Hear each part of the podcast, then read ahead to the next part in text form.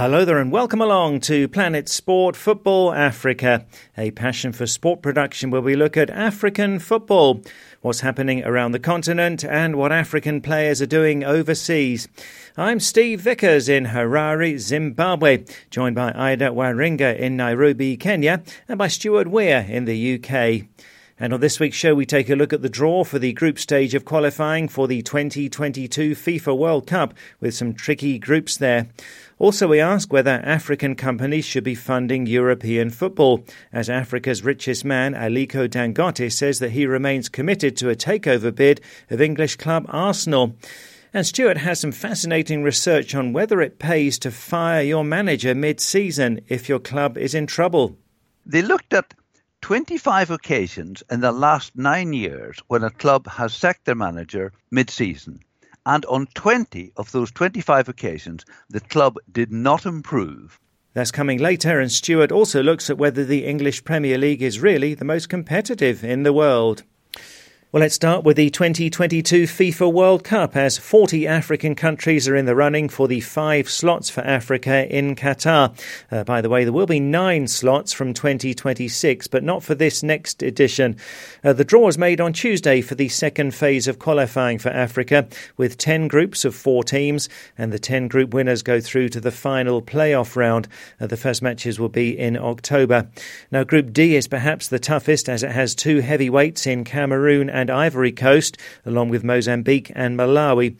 Not much chance for Mozambique and Malawi, you might think. Well, here's the Malawi coach, Meke Mwase. That's the challenge that we're going to face. Uh, as Malawi, we need to grow. Uh, we've been paired with those uh, famous teams, uh, and we can only take it from there that uh, we grow.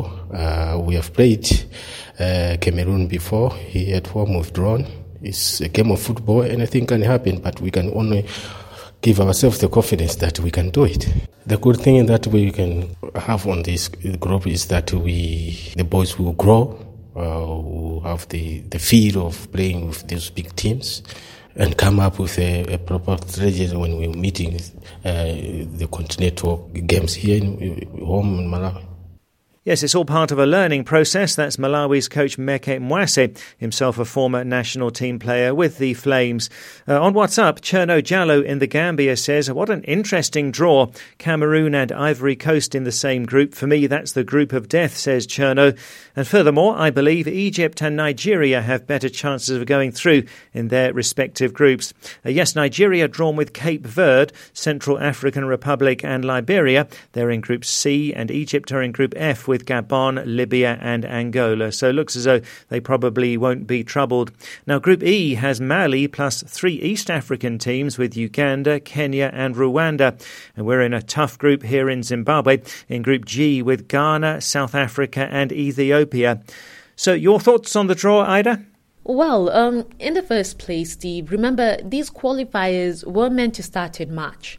Uh, but of course, with the uh, Africa Cup of Nations change, they will have to start in October. But um, that notwithstanding, I mean, we'll definitely um, get to miss out on either Cameroon or Ivory Coast. That we know for sure by now um, at the World Cup, since they have been pulled together in, you know, what some people are feeling is a very early stage for two such, um, you know, iconic teams in African football to be grouped together. Group E, as the Malawi coach has said there, definitely, Steve, won't be easy.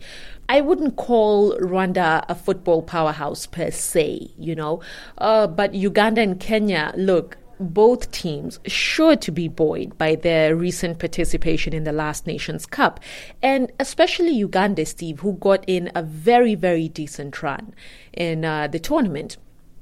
And of course, there's always serious emotion. I mean, not everyone might be too aware of this, but there's always serious Very serious emotion anytime Uganda and Kenya lock horns.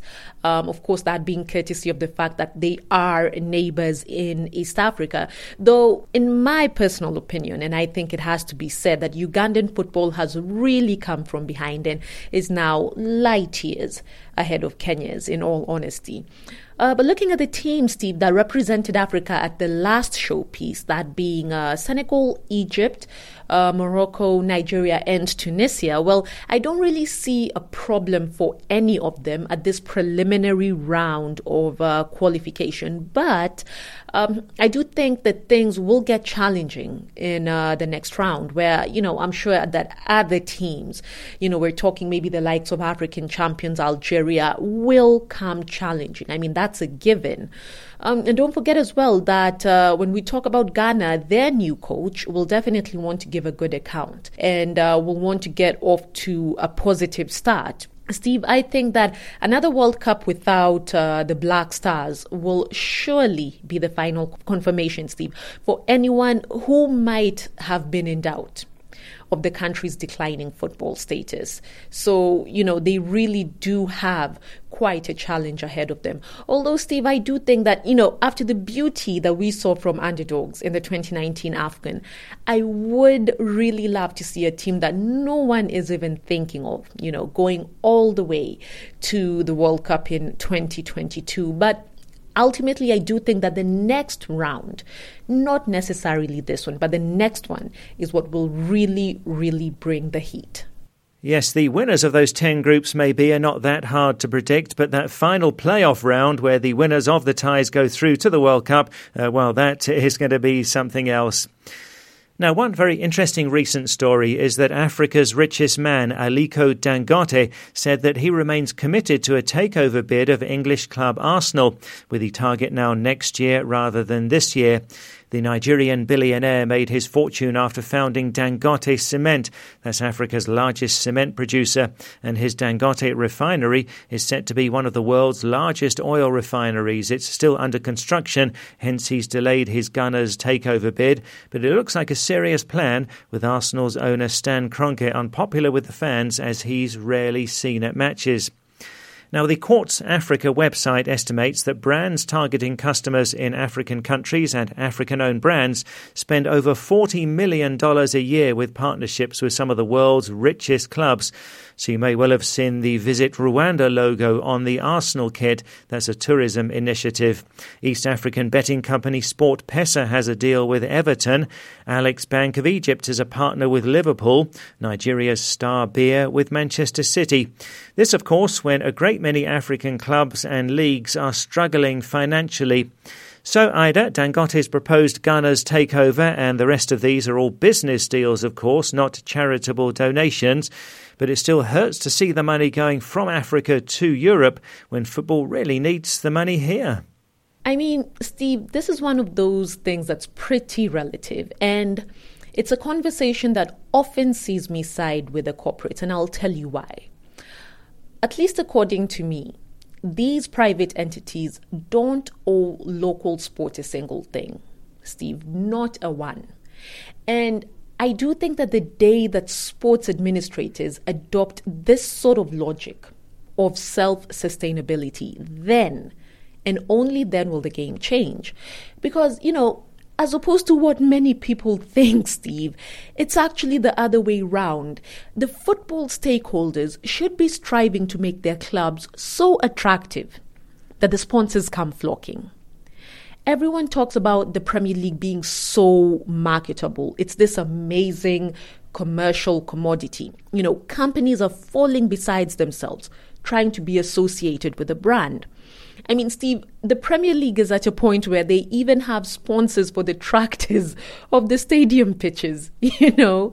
And uh, in an interview with uh, Nigeria's Vanguard, um, ex-Super Eagles midfielder um, Etim Esin said that Africa's richest man, that being Dangote, can change the face of Nigerian football if he wanted to. But then one would also argue, Steve, that these investors are really free to take their money where they see a proper return on investment. But look, um, talking about Dangote, about Arsenal, well, earliest reports of uh, Dangote's interest were all the way back in twenty fifteen. That's six years ago. And uh, by this point, I would really rather talking uh, be talking about a possible move or an actual move he's made, as opposed to more talk from the billionaire's camp. Um, as to how the Gunners would actually receive an African owner, well, look, I mean, Arsenal has been one of the most, if not actually the most, pro-black, top-flight European club. So I don't think that would be the biggest issue. Yes, well, so we'll see if Africa's richest man, Aliko Dangote, will take over Arsenal next year. But it's a big question. Should African companies be funding European football? I D A says that they don't owe African football anything, and it's their own money after all, so they can do what they want with it. But uh, also, as I D A mentioned, Dangote has the capacity to change the face of Nigerian football if he so wanted. So uh, to me, it uh, kind of hurts a bit. So asking for your thoughts on this on social media this week. Should African companies be funding European football? The Quartz Africa website estimates that brands targeting customers in African countries and African-owned brands spend over forty million dollars a year with partnerships with some of the world's richest clubs. At the same time, many African clubs and leagues are struggling financially. So should African companies be funding European football when the money's really needed in Africa? You can go to our Facebook page and post a comment there. That's Planet Sport Football Africa, or send us a WhatsApp to plus four four seven nine double five two three two seven eight zero. That's plus four four seven nine double five two three two seven eight zero. Should African companies be funding European football? Now, last week on social media, we talked about the twenty twenty-one Africa Cup of Nations, which has been moved to January and February in Cameroon. It was scheduled to take place in June and July, but was changed because of the unfavourable weather in the country at that time of the year. Now, last year's Nations Cup was held in June and July for the first time in Egypt, and it went well. The change back to a January start means that the tournament will not clash with the expanded Club World Cup being played in China in June twenty twenty-one, but it will take us back to the club versus country rows, as the Europe-based players will be away from their clubs for up to six weeks. So we asked, what do you think about the change of dates? Here's Planet Sport Football Africa's Adrian Barnard. Thanks, Steve, and we start today on Facebook. And Mojalefa Dube in South Africa is not a fan of this decision. Sadio Mane and Mo Salah will be affected by this stupid and sudden change, says Mojalefa. Yes, that's true, and uh, indeed all European-based players will be similarly affected. On to WhatsApp now, and in Sierra Leone, Ishmael Saidu Kanu says, I don't think they should have changed it. Africa is always inconsistent. I feel for African players in Europe who will have to adapt. Lamine Cham got in touch from Brazzaville in the Republic of Congo. C A F don't want to tell us the actual reason for the change of date, says Lamine. The weather here in Central Africa is actually super friendly in June and July, better than at any other time of the year. Haruna Cham in the Gambia says the January schedule will not help the European clubs because most of them are having African stars such as Mo Salah, Sadio Mane and others. And Mwenda Zambre in Zambia also agrees. This is not fair, says Mwenda. It disturbs a lot as three quarters of the players play in Europe. Meanwhile, Obinna in Nigeria believes the new dates will stop European clubs from signing African players. I don't think it's a good move for African players, especially the ones based in Europe, says Obinna. European clubs will be hesitant to sign African players because of their proposed absence from their leagues for up to six weeks. Bearing this recent development in mind, it will make European clubs think twice before signing an African player at the moment. It's a ridiculous development. However, Lazino in Ghana takes a different view. It's not bad to change the date, it's a good thing, says Lazino. And Noble Botamani in Malawi agrees. The twenty twenty-one AFCON change of dates is a good idea, says Noble. Bobby Brown in the Gambia is also in favour. It's really good to play it in January and February, says Bobby, because over there the weather conditions are not stable later in the year. Ephraim Kamanga in Malawi agrees that the weather is a big consideration. The change is good, says Ephraim, because when playing a tournament like this you must consider the weather first. After all, the top players will be there for the whole six weeks, and it's good and nice to play football in a favourable environment. And in the Gambia, Abdullahi agrees with the earlier date for the competition. I think holding it in January and February would yield better results for the countries and the players, says Abdullahi, although the organisers will need to make some adjustments to meet their goal. However, I'm sure it would be a better move for both players, organisers and the coaches. And also in the Gambia, Essa Jenner is equally positive about the earlier dates. I don't think it's a bad idea, says Essa. Cameroon is a tropical country, and we all know they experience high rainfall from June to September, so playing a tournament there at that time may bring a lot of setbacks. On the other hand, playing the tournament in January and February is an advantage to both the players and their respective teams, as it will not clash with the expanded Club World Cup. And finally, Jeffrey in Uganda says, I think the reason given for changing back to the earlier dates is justifiable. In any case, why should we Africans give preference to European clubs over our motherland? I don't want to sound segregative, neither a racist, but I believe here in Africa we should learn to be more proud of ourselves. So then, Steve, our responses this week were split almost equally half and half, with some strong views expressed on both sides, which is what we'd expect. So let's hope anyway that C A F's decision, now that it has been made, turns out to be a good one in the end. Well, thanks, Adrian, and uh, let's hope so. And now the Gambia coach, Tom Sanfier, said he's not happy as it makes this year really congested with international matches, and it also costs opportunities for friendlies where he's been hoping to try out new players. It's going to be very, very packed with those World Cup qualifiers in October and November, and just a few weeks before the Nations Cup. And there's been reaction to this in Europe from the likes of Liverpool manager Jurgen Klopp, who's described the return to January-February for the Nations Cup as a catastrophe. catastrophe for his club. Now, Stuart Weir joins us from the U K. Uh, no confirmation as to whether the Nations Cup switch back to January-February will become permanent, but it does look very possible. And one big concern is whether European clubs will become less likely to sign top African players, Stuart. Well, I don't think that Jurgen Klopp is exaggerating when he says that holding the AFCON in January-February would be a catastrophe for Liverpool F C. Just think about how many goals Sadio Mane and Mo Salah have scored for Liverpool over the past few seasons. To lose both his main strikers for up to six weeks would be extremely difficult for Liverpool to cope with. You know, it was said that Alex Ferguson was always reluctant to sign African players at Manchester United for that very reason, that he didn't want to lose key players for up to six weeks of a season.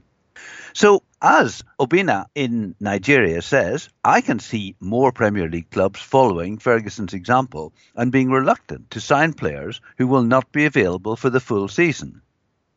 I think, too, that we could see African players being put under pressure from clubs to retire from international football. Of course, under FIFA regulations, players must be released for the tournament. But imagine contract negotiations and the club offering the player more money or a longer contract if he ends his international career in order to be available all season. Now, Jeffrey in Uganda says, why should we Africans give preference to European clubs over our motherland? I understand that totally, but looking at it from a player's point of view, in a short career, if he has to choose between playing in the AFCON and earning a lot more money and signing for a really big club or getting a longer contract, but only if he's available all season, it really isn't simple. I remember a few years ago Yaya Toure saying that he had gone off to the AFCON with Manchester City top of the league, playing in the F A Cup and in the League Cup. He had returned a month later to find that they were no longer top of the league and they'd been knocked out of both cup competitions, and the season was effectively over. We've talked several times about the size of Premier League squads, sometimes thirty-five players. And again, if you're not one of the star players, you may feel that going to AFCON for a month would give your replacement or your rival for a place a great opportunity to take over the place, and you may find it difficult getting back in. So overall, I understand how important the Africa Cup of Nations is to many African fans, and I understand the reasons for wanting to hold it in January, February. But speaking from a Premier League or European perspective, it raises very big questions for players and clubs in Europe. Yes, and I can see that option of retiring from international football becoming perhaps more common for top African players.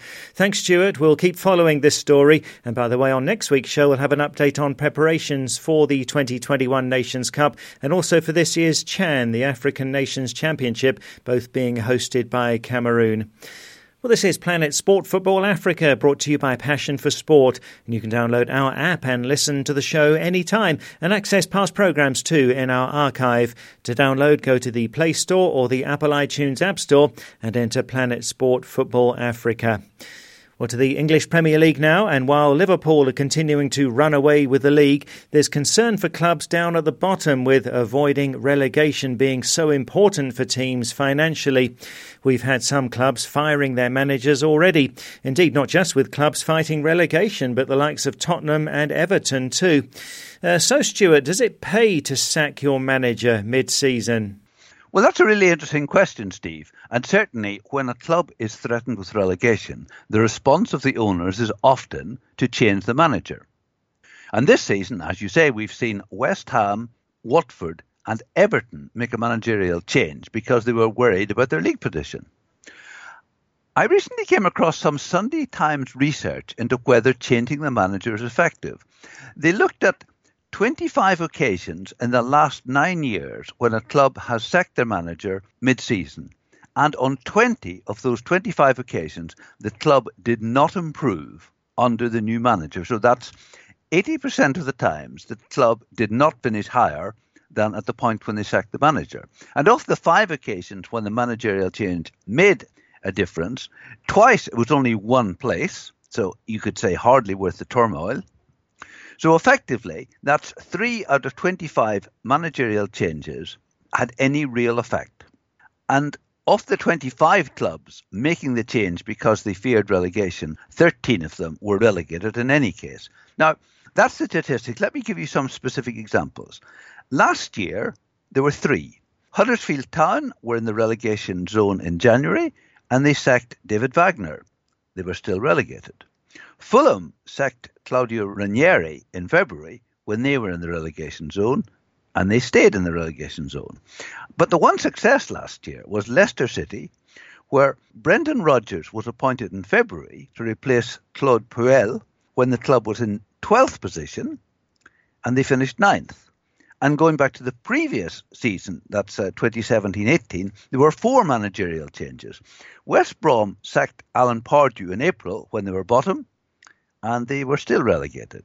Stoke City dispensed with the services of Mark Hughes in January when they were in the relegation zone, and they stayed in the relegation zone and were relegated. Watford sacked Marco Silva in January, and while they stayed in the Premier League, they actually finished four places lower than at the point when Silva was sacked. And Southampton sacked Maurizio Pellegrino in March when they were one place above relegation, and they finished one place above relegation. So the evidence would suggest that in most cases, changing the manager mid-season does not achieve its purpose. Well, that's really, really interesting. Thanks, Stuart. So firing the manager is uh, certainly not an easy route to improve your fortunes. And uh, Stuart, the English Premier League is seen by most as the world's most exciting league. It's the best funded, it's got the best players and the most exhilarating football to watch. You've got some thoughts on whether the Premier League is really the most competitive league in the world? Well, it's certainly true, Steve, that in England we like to say that the Premier League is the greatest league in the world and the most competitive league, a league in which there are no easy games. But if you look at the last two seasons, they've been quite strange, and perhaps we need to ask ourselves the question, does the evidence really support an assertion that the English Premier League is stronger in depth than La Liga or Italy's Serie A, to take two examples? Last season, you will recall, we thought was very strange, with Manchester City getting ninety-eight points to win the league from Liverpool, who had ninety-seven. And Chelsea in third place were twenty-five points behind that. Last year, we reflected on this strange situation when two clubs seemed to dominate the entire league. And I, for one, said it was unlikely to happen again. But then this season is just as strange in its own way. Liverpool have won twenty-one of their first twenty-two games to open up a sixteen-point lead over Manchester City. And, I mean, if you look at Manchester United in fifth place, incredibly, they're thirty points behind Liverpool. And we have ten clubs in places five to fourteen, that is Manchester United to Burnley, and they're separated by only seven points. So I think no one can doubt the quality of Liverpool or Manchester City at their best. But of course, City have been quite inconsistent and have already lost five games this season. And, you know, I commented in my preview of the Champions League last sixteen, how good it is to have four English clubs among the top sixteen in Europe. But can we say that all four clubs are realistic Champions League semi-finalists, let alone finalists or winners? Liverpool, the holder, certainly. But Manchester City have never really come close to winning the Champions League. And the fact that Chelsea are looking not remotely on a par with Liverpool, having already lost eight times in the Premier League in twenty-three games, it's not really the form that would frighten Real Madrid or Barcelona, you would think. And Tottenham, in eighth position, are frankly struggling to qualify for next year's Europa League, let alone the Champions League. And you'd have to be an incredible optimist to think that they can equal last year's feat of reaching the Champions League final. And just in terms of this gulf in standards that I'm talking about, when you see a team like West Ham losing five nil at home to Manchester City, and Aston Villa losing six one at home to City, Southampton beaten nine nil at home by Leicester City, and Watford beaten eight nil by Manchester City. Liverpool put five past Everton and four past Leicester. You know, we used to talk about any club in the Premier League being able to beat any other club, there being no easy games. But see, I'm not sure that's the case anymore when you see teams winning nine nil, eight nil, five nil, six one. Last season, Liverpool and Manchester City were significantly superior to everyone else. This season, Liverpool look head and shoulders above the rest. And arguably, Manchester City and Liverpool have in Pep Guardiola and Jurgen Klopp the two best managers in the league and probably the strongest squads. Below them, I would say that you have Leicester City, Chelsea and Manchester United battling for the other two top four places and Champions League qualification. Then there's a group of teams like Wolves, Sheffield United, Tottenham, Arsenal, Crystal Palace, Everton, who cannot realistically aspire to the top four. And you might say that they have their own league to decide which two of them will get into the Europa League. You know, when we asked recently on social media who would be relegated, I remember one respondent saying that everyone in the bottom half of the table was looking over their shoulder. And I think that's absolutely true. While Bournemouth, Watford and Norwich are currently the bottom three, frankly, it wouldn't surprise you if any of West Ham, Brighton, Burnley or even Southampton dropped into the relegation places. And as I said earlier, that Manchester City can win Premier League games by five, six or eight goals illustrates the gap and suggests that the quality of the Premier League overall has probably dropped in the last few years. Well, that'll certainly come as a surprise, but uh, I guess those stats on the dominance at the top do say a lot. And uh, just finally, a bit of a gem you have for us there, Stuart. Um, Steve, between nineteen seventy-three and nineteen eighty-eight, a fifteen-year period, West Ham used four goalkeepers, Mervyn Day, Bobby Ferguson, Phil Parks and Tom McAllister. Would you believe it? That in their last six league games, West Ham used four goalkeepers. Lucas Fabianski, David Martin, Roberto and Darren Randolph. Isn't this remarkable that they went fifteen years with just four goalkeepers and now, this season, four goalkeepers only lasted them six games? That's amazing indeed. Well, just before we go, exciting times for football fans in Tanzania as Mbwana Samatta will become the first player from Tanzania to feature in the English Premier League, having been signed by Aston Villa. He's a great player. I remember he destroyed Zimbabwe in qualifying for the twenty fifteen Africa Cup of Nations in a two-legged preliminary tie. Got to see him here in Harare. That was back in twenty fourteen, and he's shone ever since, uh, going to T P Mazembe, uh, to Genk in Belgium, Belgium and now to Aston Villa. We wish Mbwana Samatta all the best. Well, that's it for the show for this week. So from me, Steve Vickers in Harare, from Ida Waringa in Nairobi, and from Stuart Weir and Adrian Barnard in the U K, thanks a lot for listening. And Planet Sport Football Africa is a Passion for Sport production.